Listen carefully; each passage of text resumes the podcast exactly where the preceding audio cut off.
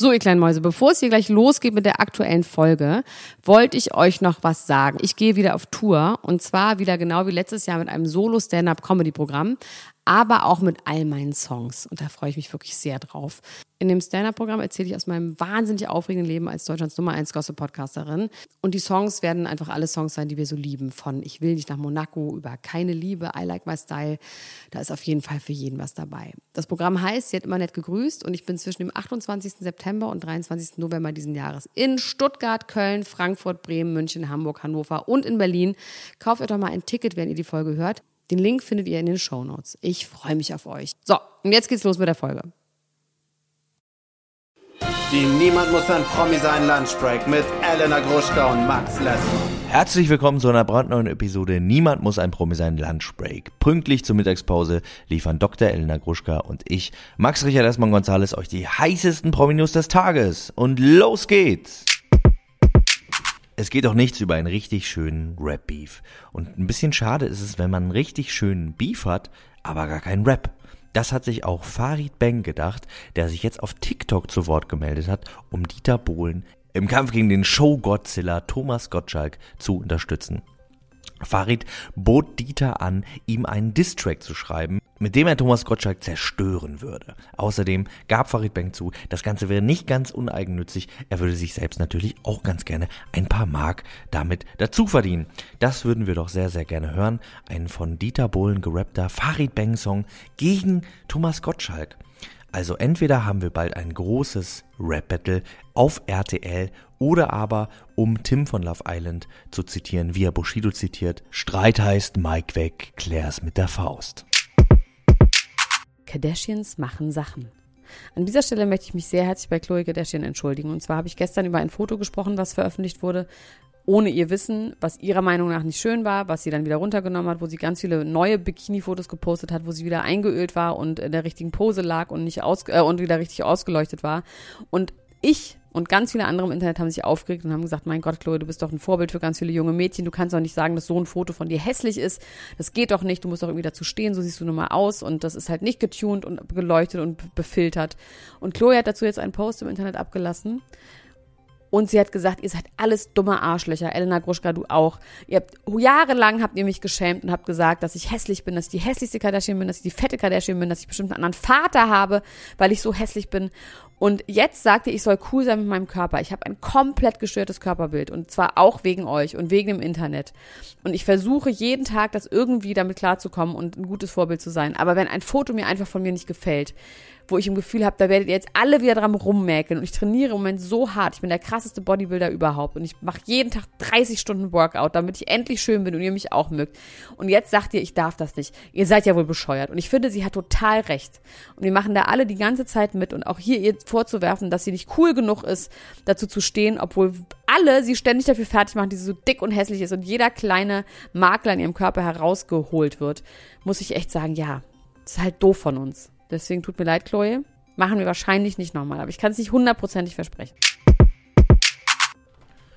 Unser Traumschiff muss besser werden.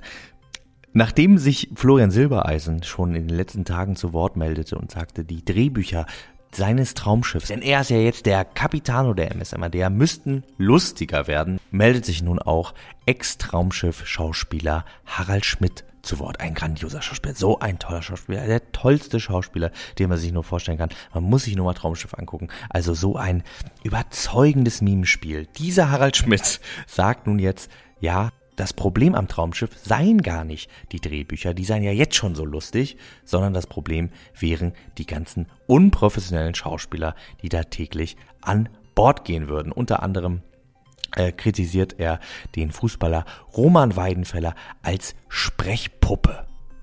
Und Harald Schmidt hat natürlich völlig recht. Um sich in einem weißen Anzug hölzern über ein Kreuzfahrtschiff zu bewegen und dabei zu spielen wie Oma Inge bei der Laienspielgruppe, braucht man natürlich ein vierjähriges Schauspielstudium. Und das hat Harald Schmidt ja glücklicherweise. Und wenn man jetzt bei Wikipedia mal reinguckt, wie denn seine Theaterkarriere so gelaufen ist, dann kann man da sehen, ah, okay, na gut, vielleicht muss ich das zurücknehmen. Hier sehe ich gerade, ähm, von 81 bis 84 war er direkt nach seinem Schauspielstudium in Augsburg und hat dort Nathan der Weise, ach, er hat Nathan, nee, Nee, hier steht.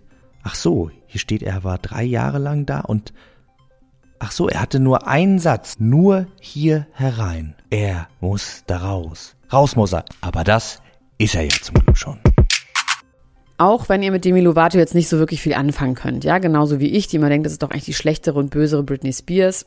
Wenn ihr euch grundsätzlich für Popkultur und Zeitgeist interessiert, dann guckt euch auf jeden Fall diese Doku an, die gerade auf YouTube läuft, Dancing with the Devil. Es ist wirklich Wahnsinn, was da alles verhandelt wird und wie ihre Mental Health Probleme behandelt werden. Es ist wirklich der neueste Shit. Die ganze Doku dreht sich ja um ihre Überdosis, die sie 2018 nur sehr knapp überlebt hat und wie sie damit jetzt umgeht und ihr Path to Sobriety, wie man so schön auf Englisch sagt.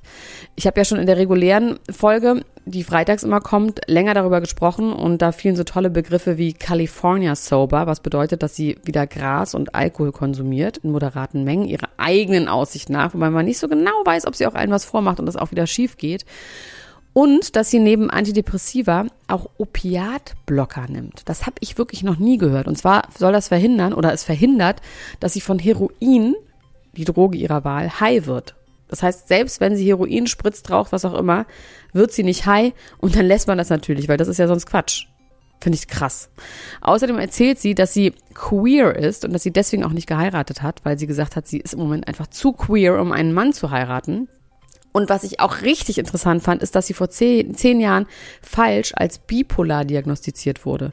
Es gab so eine Zeit, wo sie ständig ausgerastet ist und irgendwelche Leute geschlagen hat. Und da hat ein Arzt sie dann als bipolar diagnostiziert und daraufhin, weil sie so eine Bekanntheit hat, wurde sie natürlich das Aushängeschild für bipolare Störung.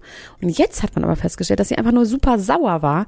Sie hat viel Missbrauch erlebt in ihrer Jugend und Kindheit und hatte einfach eine scheiß Zeit und hat deswegen Leute geschlagen, aber sie ist überhaupt nicht bipolar. Finde ich Wahnsinn. Sie ist depressiv und sie ist ein Suchtmensch. Aber das war eine Fehldiagnose und sie sagt, sie bereut so doll, dass sie nicht eine zweite Meinung eingeholt hat. Das heißt, liebe Menschen da draußen, solltet ihr eine Diagnose bekommen für irgendeine psychische Krankheit, dann holt doch einfach mal noch eine zweite Meinung ein, weil sonst habt ihr so ein Label das ganze Leben. Und ich kenne das auch selbst von mir und aus meinem Freundeskreis und dass man oft, wenn Frauen so eine gewisse Art von Craziness haben, auch leicht sagt, naja, die hat vielleicht eine bipolare Störung. Und vielleicht ist das auch gar nicht so. Vielleicht ist sie einfach nur sauer oder hat Hunger, weil die hat ja auch eine Essstörung gehabt. So, also bipolar ist nicht die Lösung für alles. Das war's mit der Niemand muss ein Promi sein Lunchbreak für heute. Morgen um 7 Uhr erscheint unsere reguläre Folge. Hört da unbedingt rein und dann hören wir uns mit der Lunchbreak am Montag wieder. In diesem Sinne, macht es gut. Bis dann. Tschüss. Das war die Niemand muss ein Promi sein Lunchbreak mit Elena Gruschka und Max Lessmann.